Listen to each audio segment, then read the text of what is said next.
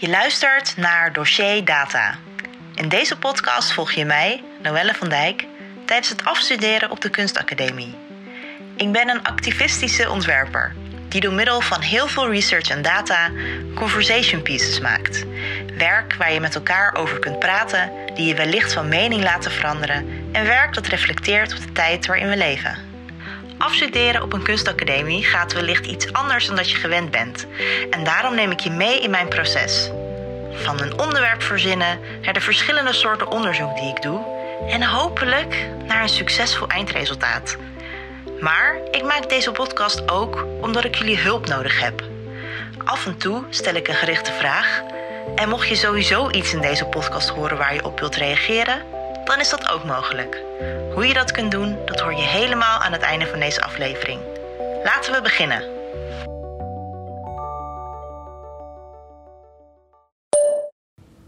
Zondag 9 februari, 13 uur 13. Oké, het is vandaag dus de stormzondag. De storm Kiera of Sierra. En ik ben nu dus heel hard bezig met het maken van mijn competentie-assessment presentatie. Een beetje bammer, want uh, het, ik kan geen lokaal reserveren naast het lokaal waar ik mijn assessment heb. Dus het idee van mijn assessoren in de ene kamer en ik in de andere kamer live een podcast opnemen terwijl zij er naar luisteren, dat is, dat is, dat kan niet. Dus het is echt super, super vervelend. Dus ik moet nu een soort plan B gaan bedenken. En misschien ga ik gewoon de podcast als soort van live van tevoren opnemen. En het dan gewoon afspelen en zelf het lokaal uit. Want tuurlijk, ik kan met ze aan tafel zitten en praten in die microfoon met die koptelefoons op. Maar dan, wat is de purpose? Waarom zitten we dan? Weet je wel, dat is een gek. Het moet wel echt voelen als een soort podcast. En niet als een soort live audio-opname. Dus ik ben nu echt super hard aan het nadenken over mijn presentatietekst. En hoe ik dit in het vat ga gieten. En I don't know. Talk to you later, I guess. 15 uur 58. Oké, ik ben eruit. Ik heb besloten dat dit gewoon mijn competentie-assessment presentatie wordt. Dus dit is tegelijkertijd mijn presentatie, maar ook onderdeel van aflevering 2 van deze podcast. Dient dus eigenlijk een soort van twee doelen. Maar dan horen mijn assessors eigenlijk meteen wat mijn idee is voor mijn soort van audioprocesboek of mijn manier van documenteren van mijn research voor mijn afstuderen. Ik denk uh, dat ik het gewoon zo ga doen. 16 uur 14. Ik zie deze podcast als een vorm van samenwerken. En even short story history van samenwerken op de kunstacademie. Hiervoor deed ik een andere opleiding. Daar ging samenwerken vrijwel nooit goed.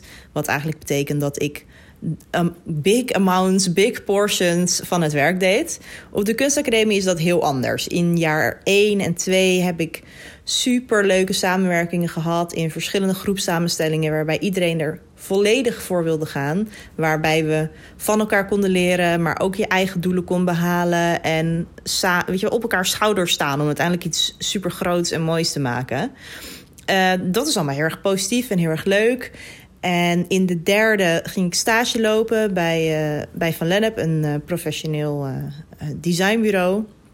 Daar ga je samenwerken op een heel ander niveau. Op het niveau van klantcontact hebben met, met grote klanten, maar ook op het niveau van um, bijvoorbeeld social media toekomstplannen maken met collega's die dit ook moeten gaan bijhouden nadat jij weg bent. Of dat je met z'n vieren tegelijkertijd aan één krant aan het werken bent met een grote deadline erop. Dat was echt super leerzaam. Uh, en ook weer een hele andere manier van samenwerkingen uh, doen dan hoe ik in de eerste en de tweede deed. En in de vierde ben ik gaan kijken in een solo-project voor eh, de minor data design. Hoe ik nog meer kon samenwerken, maar dan wel in een project wat ik alleen deed. Dus ik ben in eerste instantie ben ik, uh, gaan praten met mensen van feministische organisaties, uh, zoals uh, de Bovengrondse, maar ook het Atria, dat is een kennisinstituut in Amsterdam, dat zich ook heel veel inzet voor feminisme. Maar ik wilde ook meer de mensen om me heen bij mijn project betrekken. En toen moest ik denken aan een, een ander project wat ik heb gedaan in de tweede. toen heb ik een documentaire gemaakt voor Instagram. En wat ik daar heel erg leuk aan vond. Dus ik maakte die documentaire voor Instagram Stories. En um, het toffe daaraan was is dat je eigenlijk je, je stories inzet op een heel andere manier. Op een heel andere manier dan dat we gewend zijn. En toen dacht ik, kan ik dat niet nog een keer doen? Kan ik niet weer Instagram inzetten voor iets anders? En wat ik toen ben gaan doen, zijn Instagram-enquêtes gaan houden. Dus ik heb vragen en feiten die ik had gevonden in mijn onderzoek naar de vierde feministische golf, heb ik omgezet naar vragen voor mijn volgers. Vragen zoals bijvoorbeeld: heb je in het afgelopen jaar te maken gehad met catcalling? En nou, ik heb het online gezet. Binnen een half uur kreeg ik een berichtje van een oud schoolgenootje die zei: Ik heb een evenement wat zich heel erg focust op women empowerment. Ik zoek al een tijdje voor iemand die een soort takeover op ons account wil doen. Wil je misschien jouw hele enquête daar ook op zetten? Dan heb je heel veel meer respondenten. En toen aan het eind van de dag had ik met die twee accounts gecombineerd. Had ik 450 mensen, geloof ik, die het hadden bekeken en bij sommige vragen meer dan 200 antwoorden. En dat was zo'n ontzettend toffe manier om mensen te betrekken bij mijn werk, om een nieuwe manier van samenwerken te creëren. En um, ja, en om dat project uh, op een hele andere manier te benaderen in het kader van samenwerken. Dus nu, voor mijn afstuderen, ben ik opnieuw aan het kijken van wat is een goede manier om mensen op een leuke, interactieve, beetje social media-achtige manier te betrekken bij mijn werk. Wat ik eigenlijk heb besloten is dat door middel van deze podcast iedereen die dat wil, die kan onderdeel zijn van het proces en de keuzes die ik ja, ga maken, die kan die beïnvloeden door deze podcast te luisteren en ja, met mij hierover te appen of mijn berichtjes te sturen, maar hierover later meer. Maandag 10 februari, 13 uur 43. Oké, ik denk dat ik mijn afstudeeronderwerp heb gevonden. Ik had het al eerder over de moorkoppengate bij HEMA. Dat HEMA de naam moorkop niet meer gaat gebruiken vanwege het racistische karakter. En de naam chocoladebol gaan gebruiken. En dat daardoor ontzettend veel vervelende, nare comments, een bericht op Facebook binnenkwamen, nare tweets van mensen die het er niet mee eens uh, waren. Of zijn nog steeds. Het is een soort hele groep nationalistische, populistische mensen die voelt alsof er iets van hen wordt afgenomen. Die mensen gaan echt out of their way om allerlei soorten gedichten te maken, plaatjes te maken. Waar bijvoorbeeld een Hema-worst op staat en dan staat vanaf morgen alleen nog besneden. Of um, rip Zwarte Piet, rip de, rip de negerzoen, uh, rip de moorkop met een plaatje van een moorkop of uh, Hema, moorkoppenkiller. Of een plaatje voor, uh, met een pak witte reus wasmiddel. Alleen voor witte was. Dat kan dus echt niet. Stop wasmiddel, racisme. Nou ja, dat soort dingen verbaast me heel erg. Ik vind het ergens ook een beetje grappig... omdat het zo uit de context wordt gerukt allemaal. Maar wat me heel erg opvalt aan de mensen die die post plaatsen... en vooral op Facebook... is dat het niet een soort trollenleger is. Mensen posten dit met hun eigen naam, met hun eigen Facebook-account. Het Facebook-account waar ook de foto's van hun vakantie op Antalya op staan. En de foto's van de nieuwe hond. Er is geen schaamte in die comments en die berichten. En onder het mom van vrijheid van meningsuiting worden echt de meest allerlelijke dingen gezegd. Mensen hebben helemaal geen empathie voor elkaar. En dat empathieloze, schaamteloze, harde online gedrag, dat fascineert me heel erg. Verder is natuurlijk die koppeling met social media voor mij heel erg leuk. Want ik daar in al mijn werken, mijn projecten, maar ook in mijn bijbaan super geïnteresseerd in ben. En wat ik ook heel erg interessant vind, is de visuele beeldtaal die bij heel ja, die bij dit soort rellen komen kijken. In deze morkelpakket zijn al talloze plaatjes gedeeld, zoals ik uh, net ook al vertelde. Uh, en ik vraag me toch echt af, waar komen die vandaan? Is er ergens een soort nationalistisch, populistisch online bolwerk waar al die dingen vandaan komen? Ik weet dat er Facebookpagina's zijn, als je goed zoekt, die dit soort nieuws en zo delen. Maar wie maken dit soort dingen? Ik ben daar nooit, want het zit niet in mijn bubbel. Maar al die online haat en schaamteloosheid, die lijkt wel vanuit bepaalde hoeken te komen en opgehitst te worden. En ik wil daar wel graag verder onderzoek naar doen. Dus eigenlijk doe ik onderzoek naar de mensen en wat ze posten in dit soort situaties. Dinsdag 12 februari, 14 uur 10. Het is zo spannend, want mijn docenten zitten nu. Daarom praat ik ook heel zacht, want ik zit midden in school. Mijn competentieassessment te luisteren. En ik vind het zo spannend en ik ben zo zenuwachtig. Ik laat jullie zo weten hoe het is gegaan. 18 uur 6. Oké, ik heb het gehaald. Ik ben echt super blij. En um, dat, ik, dat ik me geen zorgen meer hoef te maken over mijn competentie-assessment. Dit is eigenlijk de eerste stap naar mijn afstuderen toe. En ja, het ging eigenlijk super goed. Het was um, heel erg fijn dat ik een podcast had gemaakt. Want uiteindelijk werd ik ongelooflijk zenuwachtig voordat ik daar naar binnen moest. Dus ik was zo blij dat ik geen echte presentatie hoefde te geven. Want dan had ik het gewoon daardoorheen gebibberd. Gewoon mijn woorden kwijtgeraakt en waarschijnlijk allemaal dat soort dingen. Dus het was best wel fijn dat ik gewoon een podcast had gemaakt. En ja, het ging gewoon goed. Feedback was goed. Ik heb alle zeven de competenties gehaald. Um, ik kwam binnen en zeiden ze... Nou, ja, het was meteen duidelijk dat je alle competenties hebt gehaald. Dus toen dacht ik, ah, oh, dit is echt zo'n ontzettend goede ego-boost. Weet je wel, en ergens weet je natuurlijk wel dat je... Um, dat je tot dat niveau behoort. Um, maar ja, het is toch goed om te, te horen van anderen... dat dat dan daadwerkelijk zo is het neemt heel veel onzekerheid weg. En ik voel me nu echt gewoon ook best wel klaar om af te studeren. Ze waren nog wel kritisch over deze podcast en hoe ik dat ging insteken en over de vorm. Dus daar moet ik nog over nadenken of ik dat wil veranderen. Ik neig eigenlijk naar niet. Ondanks dat ik wel snap wat ze bedoelen. Want er zijn natuurlijk ook een hele hoop hele gemaakte podcasts die echt met. Uh, met heel veel interviews zijn en een narrator en een heel, heel erg, uh, een heel erg ja, voorbereid verhaal en hoe het gaat lopen en allemaal dat soort dingen. Um, maar ja, deze podcast die loopt eigenlijk naast, gaat lopen naast mijn, ja, mijn eindwerk. Wat ik ga maken, de installatie of het boek of de film of whatever wat ik ga maken. Dus ja, het is een soort schetsboek. Het is eigenlijk een soort bijna een soort luistervlog uh, naar hoe mijn proces gaat. Dus ik denk niet dat ik dat op die manier wil insteken, want dan gaat het me te veel tijd kosten. Nou, nou, ja, kijk, als ik uiteindelijk besluit dat de podcast mijn eindproduct wordt, dan ga ik misschien wel al deze stukjes nemen en daartussendoor editen wat andere mensen zeggen, meer een verhaal ervan maken. Maar op dit moment denk ik dat ik het gewoon zo laat. En wat ook heel erg fijn was om te horen, was dat ze dus heel erg enthousiast waren over mijn minor project, mijn zachte feministische encyclopedie. Dat vind ik super fijn om te horen. Want, nou ja, zoals ik al eerder heb verteld. Um, hangt er heel voor, voor mij heel veel negativiteit rondom dat project. En wil ik daardoor er, niet mee verder met mijn afstuderen. En dat komt heel erg doordat ik me, doordat, door mijn cijfer ook. Um, ja, nou, nou ja.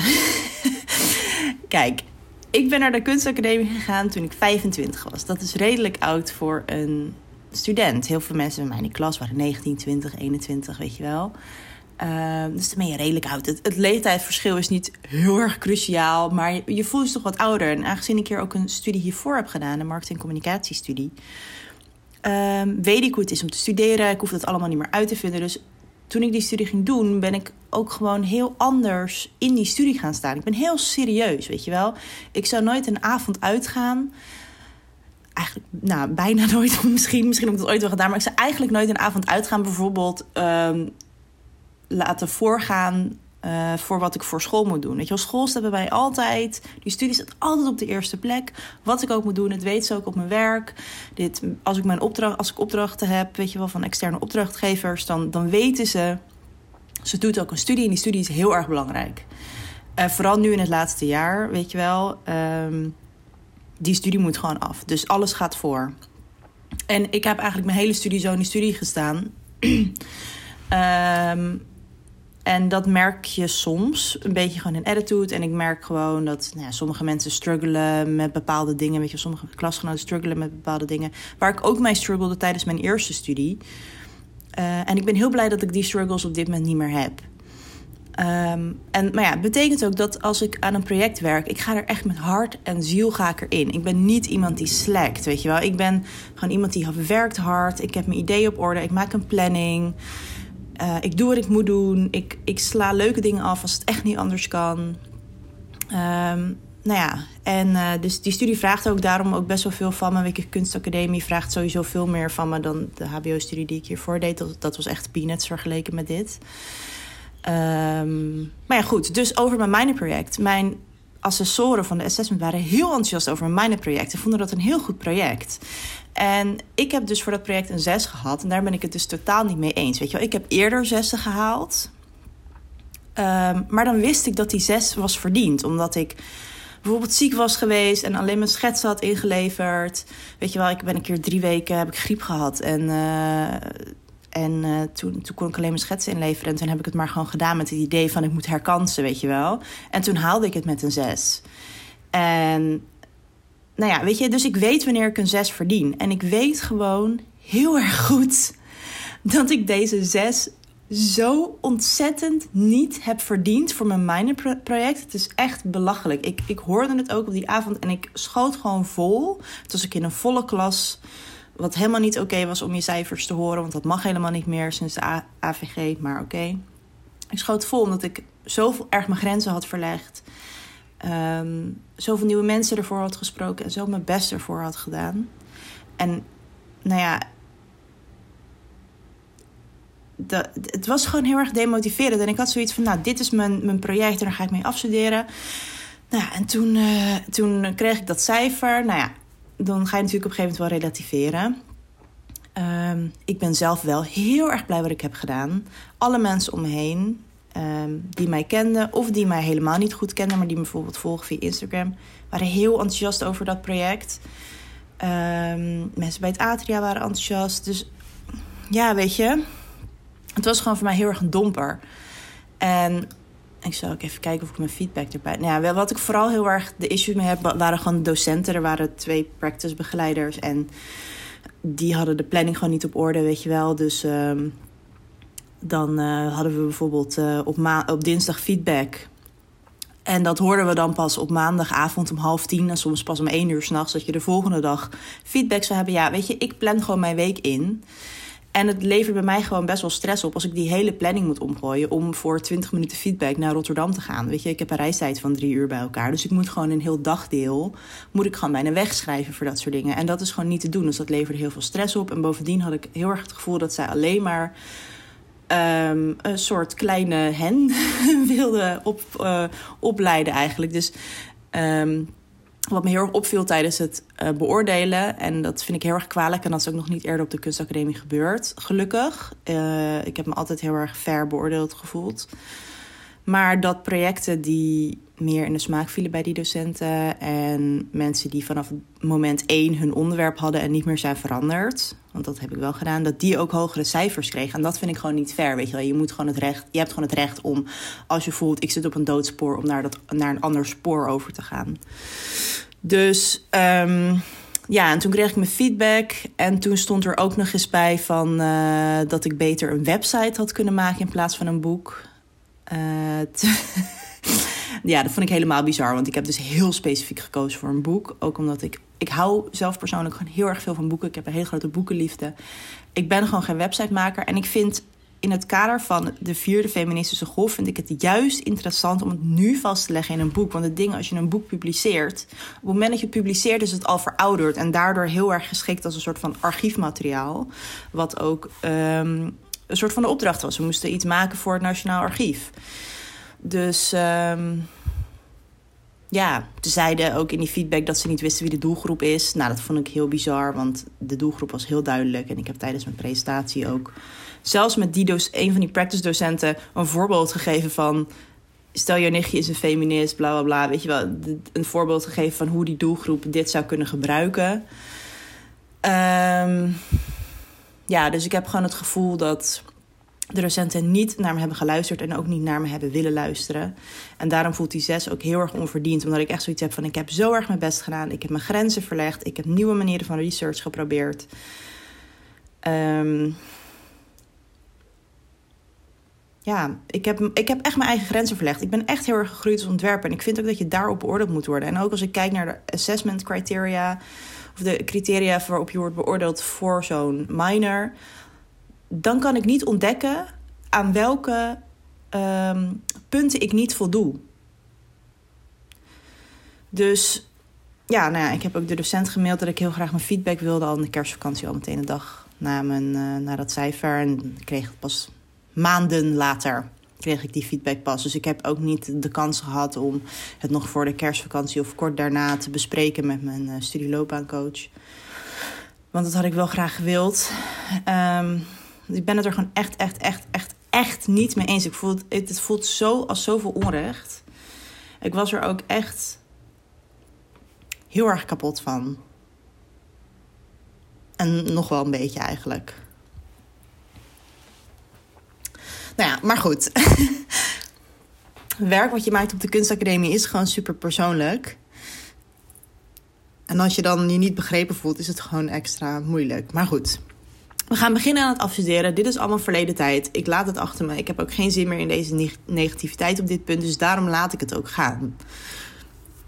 Um, en ik hoop gewoon heel erg dat de practice begeleiders. Nou, weet je, ik heb gewoon mijn mind erachter gelaten. En het komt wel goed met data design, want dat is ook, ook de richting waarin ik ga afstuderen. Deze docenten die me zo raar hebben beoordeeld, waren ook van uh, data design. Um, en uh, nou ja, weet je, ga, nu afstuderen en hopelijk uh, zijn er dan andere practice begeleiders. Ja, dat hoop ik heel erg.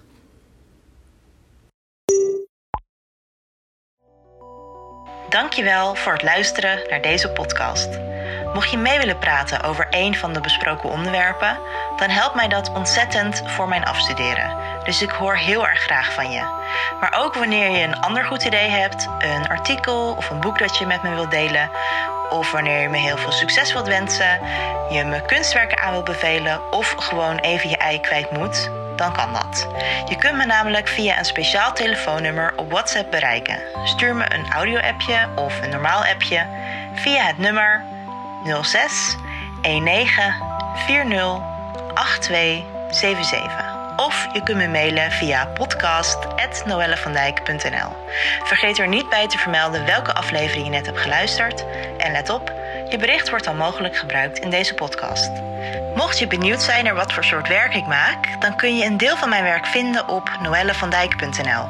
En ook niet geheel onbelangrijk, vergeet me niet te volgen op Instagram, Noelle Tot de volgende keer!